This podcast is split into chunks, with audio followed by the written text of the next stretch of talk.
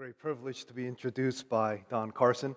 Uh, in, in, some of our circles, we, we make fun of uh, Dr. D.A. Carson by calling him the Donald. That's how we refer to him as the Donald. Uh, I thought uh, going up to a city only happened uh, in Scripture where it says that everyone goes up to Jerusalem, but I guess you learn something new every day. Uh, it's my great privilege to be here. I'm grateful to, to to uh, John, especially, and, and, the committee for inviting me. Um, I always uh, feel, because I'm bicultural, bilingual, that I'm an outsider everywhere. You don't feel like you're an insider anywhere. I'll go back. I'm, I'm uh, ethnically Korean, so I'll be spending uh, five weeks with my family in Korea. And I'm going to be an outsider there because I'm somewhat bilingual, and they'll make fun of my American accent. And, and in certain places in, in North America, I feel like an outsider because I'm not part of the dominant culture. So uh, whatever the case might be, I'm grateful uh, that uh, I've been invited uh, to be here and to participate in this uh, great uh, work that you have here in, in the Toronto area. Now, I've been given the assignment to preach from this extremely important and magnificent passage in Philippians 2 1 through 11. So let me read that for us, and then we can take a look at it together. So, if there is any encouragement in Christ and comfort from love, any participation in the Spirit, any affection and sympathy, complete my joy by being of the same mind, having the same love, being in full accord and of one mind. Do nothing from rivalry or conceit, but in humility count others more significant than yourselves. Let each of you look not only to his own interests, but also to the interests of others. Have this mind among yourselves, which is yours in Christ Jesus, or which was also in Christ Jesus. We'll look at that. Who, though he was in the form of God, did not count equality with God a thing to be grasped, but made himself nothing, taking the form of a servant, being born in the likeness of men, and being found in human form. He humbled himself by becoming obedient to the point of death, even death on a cross. Therefore, God has highly exalted him and bestowed on him the name that is above every name, so that at the name of Jesus every knee should bow in heaven and on earth and under the earth, and every tongue confess that Jesus Christ is Lord to the glory of God the Father. Therefore, my beloved, as you have always obeyed, so now, not only as in my presence, but much more in my absence, work out your own salvation with fear and trembling for it is God who works in you both to will and to work for his good pleasure. This is the reading of God's word. Thanks be to God. I remember reading uh, uh, several years ago an article written by Susan Heck in one of Don's uh, books. Uh, and it was describing this uh, tension between truth and love. Um, there's a difference between speaking truthfully and speaking the truth in love. And we find this sort of tension all throughout Scripture. Uh, that the gospel is, is an expression of, of truth and grace, as, um, as Apostle Paul says in Ephesians 4, that you need to speak the truth in love, in John chapter 1, and so on. There's always this tension, uh, especially in the Old Testament, about how a God can be holy but also approachable and humble. How God can be so majestic, but at the same time meek. And so Susan Heck in her article was describing about the difference between, I guess, grammar and poetry, uh, because poetry is, is, is, something that can be articulated in a more uh, kind of artistic way, whereas truth is more like grammar. You just kind of state the fact. And she was describing uh, a relationship between a young man and a woman. And the man was abusive in the relationship and uh, extremely uh, self absorbed. And, and she went on to say that she could approach him and say that the problem in this relationship is so and so, or she can say it in another way. One way is to merely speak the truth, another way is to speak the truth in love. And she said this is the way it would go. She could go to her boyfriend and say that the problem in our relationship is that you are narcissistic, you are self absorbed, you are self concentrated, you are self uh, centered, you're a selfish individual, you've been abusive, you don't care about me. This is the problem in our relationship. Now, parenthetical note here. When was the last time that you spoke to somebody directly like that and the person responded by saying, Oh, I'm so grateful that you've pointed this out to me? that, uh, that I have blind spots in my life, and I'm, I'm so glad that you pointed this out. What was I thinking? I need to repent and ask for your forgiveness.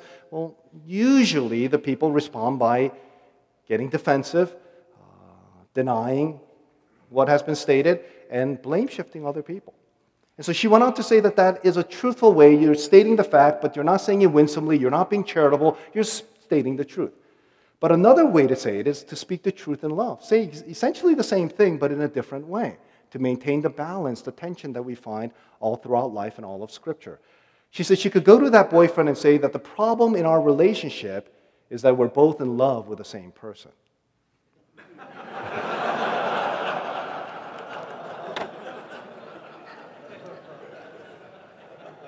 What we find here is a similar kind of tension, something that is far more important than just the relationship. What we find here is, is that the, the scriptures in, in Philippians chapter 2 is highlighting that Jesus was in the form of God. But then it also says that he took on the form of a servant, that he came in human appearance or the form of a human and, and died even to the point of death. And this is the context in which we're going to be looking at our passage. Paul is exhorting the church to grow in grace and in maturity because there was, there was factionalism, there was disunity. Otherwise, he would not mention rivalry or selfish ambition and vain conceit or, or, or conceit here. And so, what we find is, is that that the occasion for what was going on here was, of course, always in all of Paul's letters, the primary occasion is false teaching, as we see in chapter 3, beware of the dogs. But we also see that there was factionalism and there was disunity.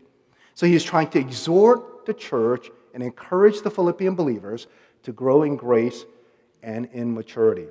There are three things that, at least three things that we can see here. The first is we're going to look at the picture of growth and maturity what it means to be living in a gospel shaped life. You see, it's one thing for us to be gospel believing, but it's another thing for our lives and our ministries to be gospel shaped, right? It's one thing for us to sign off on some sort of confessional statement and, and, and, and a set of beliefs and, and, and doctrines, but it's another thing for our lives, our ministries, our preaching, everything that we do, every dimension of our life and ministry to be influenced by the gospel, to be shaped by the gospel. So, Paul is going to first give us a picture of that growth and maturity of the gospel shaped life. And secondly, he's going to explain to us the power for that growth for a gospel shaped life. And thirdly, the progression of growth for a gospel shaped life. So, the first is a picture of growth for a gospel shaped life. Let's look here in verses 1 through 4. So, if there is any encouragement in Christ, any comfort from love, any participation or fellowship in the Spirit, any affection and sympathy or tenderness and compassion. Complete my joy by being of the same mind, having the same love, being in full accord of one mind. Do nothing from rivalry or conceit, but in humility count others more significant than yourselves. Let each of you look not only to his own interest, but also to the interest, interest of others. Now, there are several conditional clauses, right? Where he says, if there is any encouragement, if there is any comfort from love, if any participation in the Spirit, any affection and sympathy. And then the main verb of this portion of Scripture is complete my joy. And then there are several subordinating uh, verbal clauses. So, first one being being of the same mind, having the same love, being in full accord and of one mind. And here it says, do nothing from rivalry or doing nothing. I mean, the, there is no verbal clause there, but it is assumed. Doing nothing from rivalry or conceit, but in humility, counting others more significant. And then here where it says, let each of you look, looking not only to his own interest, but also to the interest of others. So what Paul is saying is, is that if you have participated in the partnership, the fellowship with the Spirit, if you have received comfort from love, if you have been encouraged by Christ, the gospel reality and the power that has visited your heart, and what you have learned from us, what we have conveyed through our gospel shaped ministry, may you learn that and demonstrate that through your lives for others. And he lists all of these things that would be a picture of what it would mean to engage in that sort of gospel shaped life. You see, humility is a derogatory a term of servility. According to the Greco Roman world, it was a despised word. You don't, you don't talk about being weak. It was a shameful expression. There was no value for that sort of sensitivity and gentleness that the Bible describes. Although 270 times or so in the Bible, we find this word humility. And we're going to see that it is also going to be applied to the life of Christ uh, in a moment. But what Paul does is, is that he contrasts this humility, where it says, Do nothing from rivalry or conceit, but in humility count others more significant. He is contrasting humility with this expression, rivalry and conceit. Rivalry can be translated as selfish ambition, or this word here, conceit, is sometimes translated as vain conceit in, in some of the older translations, it'll translate it as uh, uh, vain glory. And this word literally combines two Greek words one word that refers to glory and another one that refers to emptiness. So this word here means empty glory or an honor vacuum. It's the same word that he uses in Galatians 5 26, where it says, You ought not to be conceited, provoking one another and envying one another. You see, what's going on here is, is that Paul is saying the reason why there's factionalism, the reason why there's disunity, the reason why there isn't this kind of a gospel shaped life that's, that's, that's filling uh, your community in certain instances is because you are seeking glory and honor. You have a hunger for it. There's an insatiable appetite to fill the emptiness that you have within your heart. If we fill that, usually with other sources and other gifts and other items because there is an emptiness. And what do we do in the process? We provoke other people. We envy those who are a little bit above us. We provoke or disdain those who are below us. There is a deep insecurity.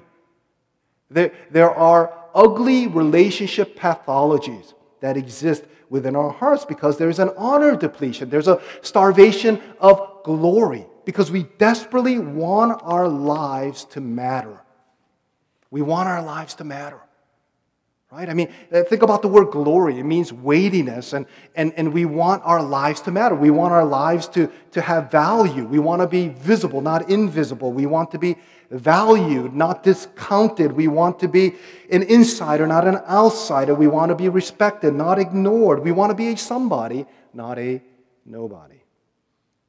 We want our lives to have meaning. We don't want to be relinquished. We don't want to be inconsequential. We want our lives to matter. My youngest daughter, her name is Charlotte. And you know, the youngest ones, especially when they're at a younger age, they love asking questions and they always want to, to kind of maximize the question, right? So they'll come and she'll come to me and say, Hey, Daddy, what is your, what is your favorite movie of all times? Right? And she'll ask me uh, uh, on other, other occasions, she'll say, what, what is your favorite Bible character of all times? I'm saying, and she'll say, well, except for God, Jesus, and the Spirit. So she is aware of the Trinity. Outside of God, who's your favorite Bible character? I mean, how are you going to answer that question? It's like, well, they're all a bunch of sinners and in need of God's grace. And, but she asked me the question. She asked me, well, what's your favorite movie? And she was surprised to hear my response. I don't know why she was surprised, but I told her, um, well, there are many movies that I enjoy, and my fa- one of my favorite ones is Rocky. Remember Rocky? Uh, I guess it was one of the first ones that I saw in a movie theater in the 70s, but, but not Rocky 5, 6, 7, 8, 9, whatever, uh, the other uh, sequels. But, you know, the first few where there was Apollo Creed and, you know, Clubber Lang and, and maybe Drago. You know, remember that, right? And, and I remember watching that movie and, and it really resonated with my heart as somebody who had recently come to this country uh, from another country. There was this fellow who was working really hard. He didn't have all the gifts, right? But he was very stubborn and he worked really hard. Remember, before he uh, entered into that uh, boxing match with Apollo Creed, he told his wife, Adrian, and he said, Hey, all I want to do is I want to just be able to, to, to kind of finish the bout, to be able to be there at the very end. Then I'll know that I'm not a bum. Remember that? And, and, and I heard that and I said, that makes a whole lot of sense because deep within our hearts, there is a frumpishness, right? There, there is a, a bummishness in our hearts. There's a chubbiness. And, and I want to know that I am far more valuable than what other people are saying of me or what I think of myself. Do I really matter? And if I can go the distance, then I know that I will not be a bum. Why are we aspirational? See, aspirational people are future oriented, imaginative, naive, optimistic extrapolationists. In other words, the Bible describes hope as a living hope, according to 1 Peter chapter 1. It is an inheritance. It is not something that we will acquire at the very end. It's something that we already have. Uh, already, not in this full consummate sense, but already it is one of the spiritual blessings that Paul describes in Ephesians 1 3. Every spiritual blessing, benefits and privileges of the gospel that are already ours because we're in union with Christ. But aspirational people, we are we have dreams, we have fantasies. We don't have real potential now, but we're hoping at some point that we will become a somebody. That is called a somebody mystique. Because we might believe that we are not valuable at this very moment. There's an empty glory. There's an honor vacuum. There's an honor depletion. There is a glory starvation uh, within our hearts. And we want to know whether or not we're going to be able to find meaning uh, within our own hearts. And in that context, Paul says, Do nothing from rivalry or vain conceit, but in humility count others more significant than yourselves. And so now you have to ask the question well, if that's the case and I'm struggling with this, how am I going to be able to get that? Where is the power generator for helping me to be humble when my flesh tells me that I ought to be concerned, concerned about my own self interest rather than the interest of others? And we'll get to that in a moment. But he says that humility is something that is rooted in the encouragement that we get from Christ, comfort from the love. So, the way that this passage is, is highlighted, if I can provide a simple structure, he gives this picture in, in the first few verses. Then there is that great Christ hymn, whether it was a hymn or not, that, that great section in verses 5 through 11. And then the therefore in verses uh, 11 what is it, verses uh, 12 and 13, and the three examples of Paul, Timothy, and Epaphroditus, right? That's essentially the structure of the entire chapter, uh, of chapter 2 here in Philippians. But when it says in verse 4, let each of us look not only to his own interests, but also to the interests of others, the word there in the Greek does not exist. There is no word interest. It, it literally says, let each of you look not only to his own blank, but also to the blank of others. I mean, that, that simply means that you can fill that in with whatever the interest might be. In other words, be concerned about other people's time before you are more concerned about your own time. Be more concerned about other people's financial needs before your own. Be more concerned about other people's happiness, their commitments, their health, their reputation before your own. It's essentially the summary of Jesus' teaching on the Sermon on the Mount. You ought to love your neighbor as you love yourself. But then look what it says here in verse 3. It says, Do nothing from rivalry or doing nothing from rivalry or conceit, but in humility count or counting others more significant than yourselves. The point is not what others are, the point is what you count others to be. One commentator put it this way Not are they worthy, but will you count them as worthy? That, that is what Paul is saying here. And if that's the case, then you can count anyone worthy, whether you consider them to be worthy or not. This is what Paul is trying to say. Actually, modern uh, research also supports uh, what Paul is trying to say. In 2007, in the New York Times Magazine, there was an essay entitled Happiness 101. It was talking about positive psychology and, and boosting your self esteem and that sort of a thing. And researchers demonstrated, this is from real kind of data that they had gathered, that people who long to find pleasure for their own interests will ultimately end up on this hedonic treadmill. That is, hedonistic treadmill. That they will be so addicted to finding their own pleasure and fulfilling their own interests that ultimately they will never be satisfied with anything.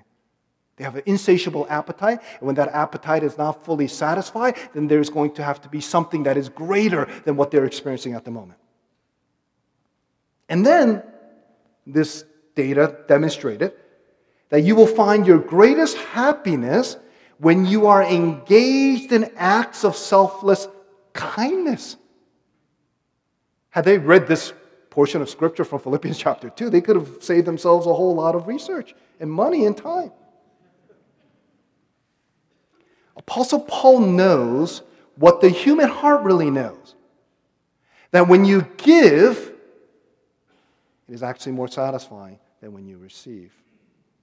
Now we have to get to the power generator for growth for a gospel shaped life, and this leads us now to the following verses. So let's read from verse 5. Have this mind among yourselves, which is yours in Christ Jesus, who, though he was in the form of God, did not count equality with God a thing to be grasped, but made himself nothing, taking the form of a servant, being born in the likeness of men. And being found in human form, he humbled himself by becoming obedient to the point of death, even death on a cross. Therefore, God has highly exalted him and bestowed on him the name that is above every name, so that at the name of Jesus every knee should bow in heaven and on earth and under the earth, and every tongue confess that Jesus Christ is Lord to the glory of God the Father. Now, I don't have time to unfold the, the controversy within the last several decades on this particular passage. You might be surprised that there is a whole lot of controversy among modern commentators. And you can take a look at some of the stuff that Don has written, or Peter O'Brien, or others who have written on this. Because you see, here in verse 5, have this mind among yourselves, which is yours in Christ Jesus, or which was also in Christ Jesus. Some translations will translate it, uh, your attitude should be that same as Christ. So, what's the controversy? I'll just say it this way. The conventional approach was that yes, Jesus is a model and an example. We ought to have the mindset. We ought to be like minded, right? That was a term that was used multiple times. We see it here three times in this passage, which was used earlier on in chapter 1. And so the life of Christ is the grounds, his self humiliation is the power, is the grounds, is the basis for why we can be humble why we can consider other people's interests before our own. But some modern commentators have now looked at this because they say, well, there isn't a verb here in verse 5. And so you've got to kind of insert what this means as kind of an eh, ellip, you know, it's kind of, there's an ellipsis, so you've got to kind of insert something here. And they have emphasized union with Christ. Now, there's nothing wrong with union with Christ, but what, what's trying to be conveyed is, is that, that what's being stated in verses 1 through 4 are not really consistently rooted, coherently unified with this so called pre Pauline hymn. Whether or not it was a hymn that Paul had picked up or not, I just want to show you how you cannot separate this passage that we're looking at at this moment with Paul, what Paul had said earlier, Simply from its verbal semblance. Okay, look what it says here. It says here, uh, who, though, has kind of a consensus thought here, but it could be causal because being in the form of God. He did not, that is, Jesus did not count equality with God something to be grasped, but made himself nothing, taking the form of a servant. Now, remember, we saw the word count. It says that we ought not to count, uh, we ought to count others more significant. That was in verse 3. It's the same verb, same, I'm sorry, the same term that is used here for Jesus, that he did not count equality with God a thing to be grasped or to be exploited, but made himself nothing. Again, this term here literally is trans- translated, he emptied himself. He didn't empty himself of something as if he gave up his divine rights, but he simply emptied himself. And this word here, emptied, where it says, but made himself nothing, goes back to the term in verse 3 where it says that you are of vainglorious conceit. You, are, you have an empty glory, an honor vacuum. And again, it says here that Jesus gave up, uh, uh, he gave up himself, he emptied himself. And then it says, taking the form of a servant, being born in the likeness of men, and being found in human form, he humbled himself. Again, going back to verse 3, where it says, do nothing from rivalry or conceit, but in humility count others more significant.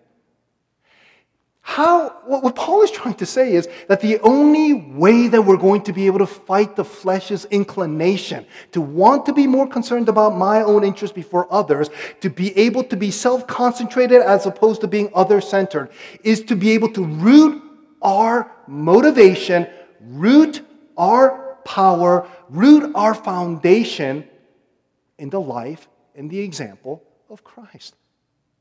You see, Jesus' life is at least exemplary, even though this passage doesn't clearly highlight that. But I would say it's exemplary and it's also substitutionary. And I don't know why there has to be all this controversy in trying to uh, separate uh, these sorts of things. Now, I think that there is a, a really good way to kind of speak into this controversy.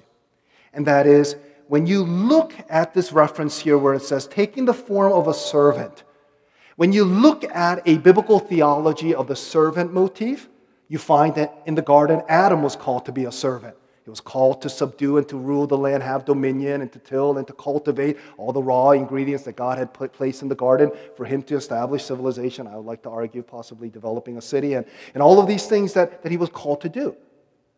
And so he was asked to be a servant of God, but Adam failed to meet the requirements to be a faithful servant of God. So we also find in Deuteronomy where there's a reference to corporate Israel having to serve and to worship their God in the wilderness. But yet corporate Israel failed to meet the expectations and the requirements to be a servant of God. So Adam failed in the garden, corporate Israel failed in the wilderness, and what we find now here in the trajectory of the expectation of the plot line of the tension that is now being built is that now there is a servant a perfect servant who comes and fulfills all of the requirements, the messianic duties. And we'll see in a moment that he is fulfilling all of these expectations that we find in the book of Isaiah. But before doing that, I want us to look at the three movements that we find here. Three movements of the gospel in verses 6 through 11. First, we see that the first movement is emphasizing the incarnation. Look what it says here in verse 6 because being in the form of God, Jesus did not count equality with God something to be exploited, but made himself nothing. He emptied himself, taking the form of a servant, being born in the likeness of men, and being found in human form or appearance. This is talking about the incarnation, the very nature of a servant. He was willing to clothed himself with humanity and he emptied himself of his glory. He was perfectly divine and human, but he emptied himself through the incarnation. Here's the first movement of the gospel. And secondly, we see the atonement. We see here in the second part of verse 8, and being found in human form, he humbled himself by becoming obedient to the point of death, even death on a cross. So we see that Jesus voluntarily obeyed death on the cross. Jesus came to die and fulfill the law of God. So we see the incarnation, we see the atonement, and lastly, we see the resurrection in verse 9. Therefore, God has highly exalted him and bestowed on him the name that is above every name.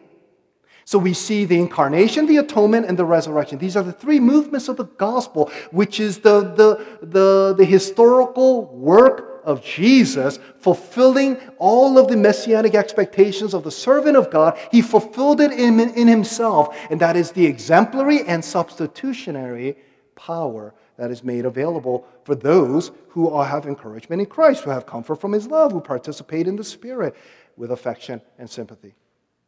So it is his coming, it is his dying, it is his resurrecting, restoring power. So, what does this mean? It means that we need to have the attitude or the frame of mind to embrace Jesus' successive historical events in his life that have now been made available to us. Why? Because again, only way we can be humble is to look at the humility of Christ. The only way that we will be able to overcome the self glorious emptiness is to be able to know that Jesus was willing to relinquish and to empty himself and the only way that we will be able to count other people more significant is for us to recognize that Jesus himself did not count equality with God a thing to be exploited. His coming, his dying, his rising on our behalf. It's essentially what he writes in Ephesians chapter uh, 2 when he says that we, will, that we, will, we uh, have been made alive, uh, that we have been raised, and that we will be seated. Those are the three successive historical events of the life of Christ his resurrection, his ascension, and his session. All of those things have now been imputed to us, according to Ephesians chapter 2. So, what are some of the, uh, uh, the implications of this at this point? Well, we see here in verse 9, therefore, God has highly exalted him and bestowed on him the name that is above every name. That would be the name of Yahweh. So that at the name of Jesus, every knee should bow in heaven and on earth and under the earth, and every tongue confess that Jesus Christ is Lord to the glory of God the Father. Now, this is talking about a universal confession, not a universal salvation, right? And it is also talking about the fact that there is this opportunity, knowing this, for us to respond in worship because Jesus became a nobody. When you, when you become a servant, when you take on the form of a servant, you're essentially uh, saying that you have no rights. As, as Don says, not giving up his rights of deity, but essentially you're saying that you have no rights as a servant. And Don puts it this way, and this will lead me to this background in Isaiah where he says, Unqualified divine majesty unites with the immeasurable divine self sacrifice. That's, that's pretty good. I don't know if you remember that, Don, but unqualified divine majesty unites with this immeasurable divine self sacrifice. Now, again, when people say that there's discontinuity from what we're being asked to do with the, with the life of Jesus, all you have to do is look at the background of Isaiah. Isaiah 45, clearly, where it refers to, therefore, uh, also God exalted him to the highest place. And then it says, every knee should bend and every tongue should acknowledge. That comes straight from Isaiah 45. But something that hasn't really been developed by commentators, which I find useful, is that also Isaiah 52 and Isaiah 53 are in the background, I believe. Not a direct uh, quotation, but probably an allusion where it talks about resolving the tension of the majesty of our God, of Yahweh, and also the suffering servant. How is it possible that the suffering servant can be the Lord? How can it be the guy who, God who is exalted and lofty and lifted up could also be so abased and be humbled and to die even to the point of death? Look what it says in Isaiah 57 15. It says, Thus says the exalted and the lofty one who inhabits eternity, whose name is holy. I dwell in the high and holy place, and also with those who are crushed and lowly in spirit. Now, you might not be aware, but there is a very, very useful and helpful uh, Hebrew verbal combination there, where it says that, that thus uh, says the exalted and the lofty one. And one of the verbs that is translated in the Greek translation of the, the Hebrew there is picked up by Paul when he makes reference and says, Therefore, God has highly exalted him. But here's the, here's the amazing thing. What is the novel contribution of Paul in Philippians chapter 2? And I'm quoting one commentator. Listen to what it says. The radical novelty in Philippians 2 lies in the way in which God in Jesus Christ dwells in the depths, not only with the lowly, as it says in Isaiah 57 15, but as the lowest. You see, it's not as though Jesus Christ has come to dwell with the lowest. He just kind of has come and, uh, and, and to spend time with marginalized people, people who are isolated. And he certainly did that in his ministry, but he didn't simply come to dwell with them, but he came to dwell as the lowest of the low. In other words, his suffering, his humiliation, his death and exaltation, all of these things was a way for God to demonstrate the transcendence of the servant whom he has sent. That he is highly exalted precisely because of his humiliation. How ironic is that? Precisely because of his humiliation. Then, what are some of the implications? Well, it means that the gospel reverses everything that we know to be true in our culture. That Jesus wins through losing. He says that if you want to be first, you need to learn to be last. Uh, if you want to be a leader, you must first learn to follow. Uh, if you want to, uh, to know what it means to, to receive glory, you must suffer. The first need to be last. If you want to gain life, you need to lose it. If you want to be exalted, you need to be humbled. Losing is winning, dying is living. This is what Paul is trying to say. This is the picture of a gospel shaped life that is rooted in the self humiliation and the abasement and the emptying and the surrendering, taking on the form of a servant through the incarnation, through the atonement, through the resurrection, historical life and obedience of the servant on our behalf. It is the emptying of his glory. It is a complete reversal of everything that we know to be true. It is divine excellency of paradoxical combination of lordliness on the one hand and exquisite accessibility, as one person has said. And have you wondered why even all of the different ministries? I, this past week I was preaching from a passage uh, uh, in the Gospels and in John chapter 20 where Jesus comes, right? And, and who was there? It was Mary Magdalene. There's no historical indication that she was a prostitute. It just means that she came from Magdala, and we don't know that. Uh, just had a poor reputation. But she came. She was essentially the church, right? After the resurrection. Why is it? Why is it that in instances like that, or in the Gospel of Luke, of all the marginalized people, the poor, the, the sick, the Gentiles, the tax collectors, and, and so on, and why is it that the gospel comes to them? I've never met a poor person or somebody who is completely isolated and marginalized in culture who look at Jesus as a mere moral teacher. And what good would that do? What motivation is there? That you are completely uh, uh, in a position where you have no access, you don't have any resources at all, and you want to see Jesus as a good moral teacher? Only middle class Western North Americans.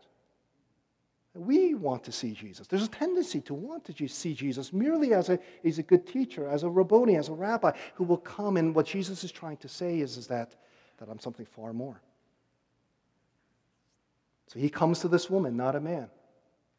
Somebody who's from Magdala, demon possessed, seven demons. Jesus exorcised those out of her. She was not a theologian, she was a layperson. Why? Because through that life and through all of the other examples in Scripture, she was on the outside of every single category of the inside outside debate. So the gospel tells us that it is not the good who are in and the bad who are out. The gospel tells us the humble are in and the proud are out. And our final security comes from the fact that we find our record in the record and the life and the example of Christ. And lastly, finally, the progression of growth. Let's look here in verses 12 through following. Therefore, my beloved, as you have always obeyed, so now, not only as in my presence, but much more in my absence, work out your own salvation with fear and trembling, for it is God who works in you both to will and to work for his good pleasure. So, the main verb here, again, the, the command is work out your own salvation. And people, again, Don mentioned it a little bit. I mean, clearly it's not saying that you find your security and favor from God throughout through your own works. Otherwise, he would not show the basis or the reason in verse 13 where it says, Because it is God who works in you both to will and to work for his good pleasure. And of course, this is tied in closely with what was said in chapter 1, verse 6. But I find a very interesting kind of inverted parallel structure here. It says here, As you have always obeyed, not only in my presence, but also in my absence. So it's an inverted structure. So it's as you have obeyed in my presence, and then now it's upside down, what we will call a chiastic structure. But in my absence, work out. So when I look at this workout, of course, it has a general sense of working out your salvation, of the work that Christ has already done for us, and so on.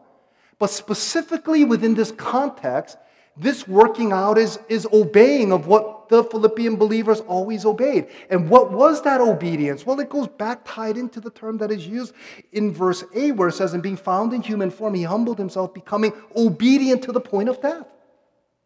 So it is a self abased, self humiliating, self denying, self giving, self donating not self centered, not self promoting, not self congratulatory, not self absorbed, but it is a self denying, self giving expression of obedience which is the working out, the continuous working out of our salvation by living our lives. If we have found partnership and participation in the Spirit, if we have received comfort from His love, if there is encouragement in Christ, if we have ultimately found our power what Christ has accomplished for us through His life.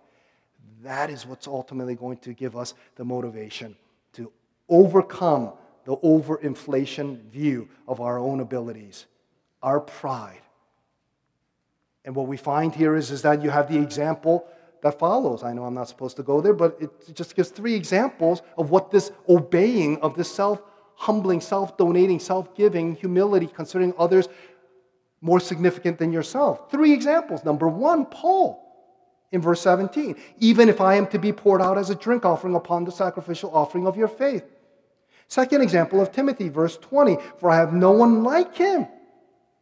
I mean, think about that. I have no one like him who will be genuinely concerned for your welfare. They all seek their own interests, right? Going back to chapter 2, verse 3, not those of Jesus Christ. Or what about Epaphroditus? Verse 26 For he has been longing for you all and has been distressed because you heard that he was ill. Indeed, he was ill, near to death. Think about it. He's ill, he's dying, he's a messenger, he's doing the work, bringing, a, a bringing uh, financial support, which had been late for whatever reason. And he's a courier and he's bringing this kind of message. And, and he's concerned about other people's concern that he is being ill. This is an example, this is an expression, three examples of what it means to engage in this self humbling, self donating life. It's a work of humility, of self sacrifice. Well, then, how can we bring this to a close? Well, let me just close with this reference to a passage in the Old Testament, in 1 Kings chapter 3. You're familiar with this passage? Uh, King Solomon is, is sitting on his throne, and, and two prostitutes uh, who are living together, evidently, in, in, a home, and they both had sons. Uh, each one had a son within three days of one another. So, in the middle of the night, one of the women, uh, she kind of rolled over and suffocated the child, and he died accidentally. So she came to this realization while the other woman was sleeping, and she took her dead son and put it next to the other woman, and took her live son and put that son uh, next to her. So in the morning, of course, the one who, who lost, uh, who, who, whose son was stolen by the other woman, realizes what has happened. So they go before Solomon and they want Solomon to give their wisdom and his counsel, give his wisdom and to be able to confer counsel to them. And he explains everything to them. And the other woman says, Oh, no, she's lying. And this woman said, No, she's lying. And, and Solomon, what is he going to do? One person's word against the other. So this is where the wisdom comes in. He looks to both of them and says, Okay, you're saying this is your son, and you're saying this is your son.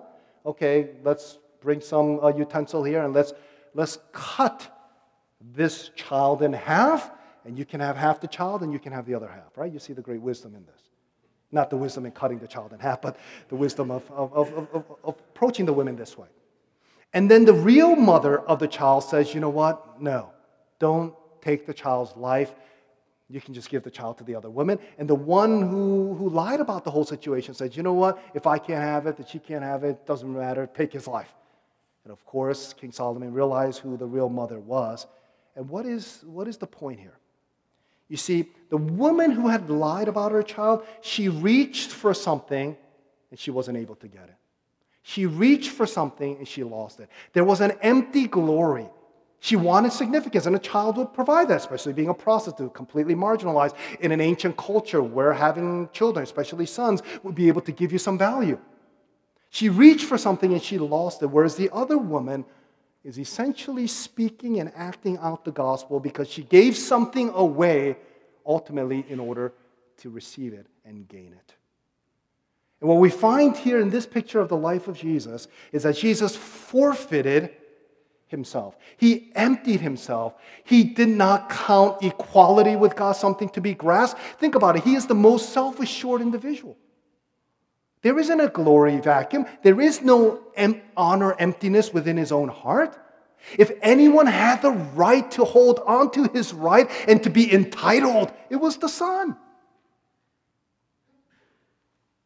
But because he knew that people are selfish, there's a selfish ambition, There is a vainglory, there's an empty honor in order for them to know what it would mean to consider others more significant, to be able to die to their own interests, and to be able to be concerned about the interests of others.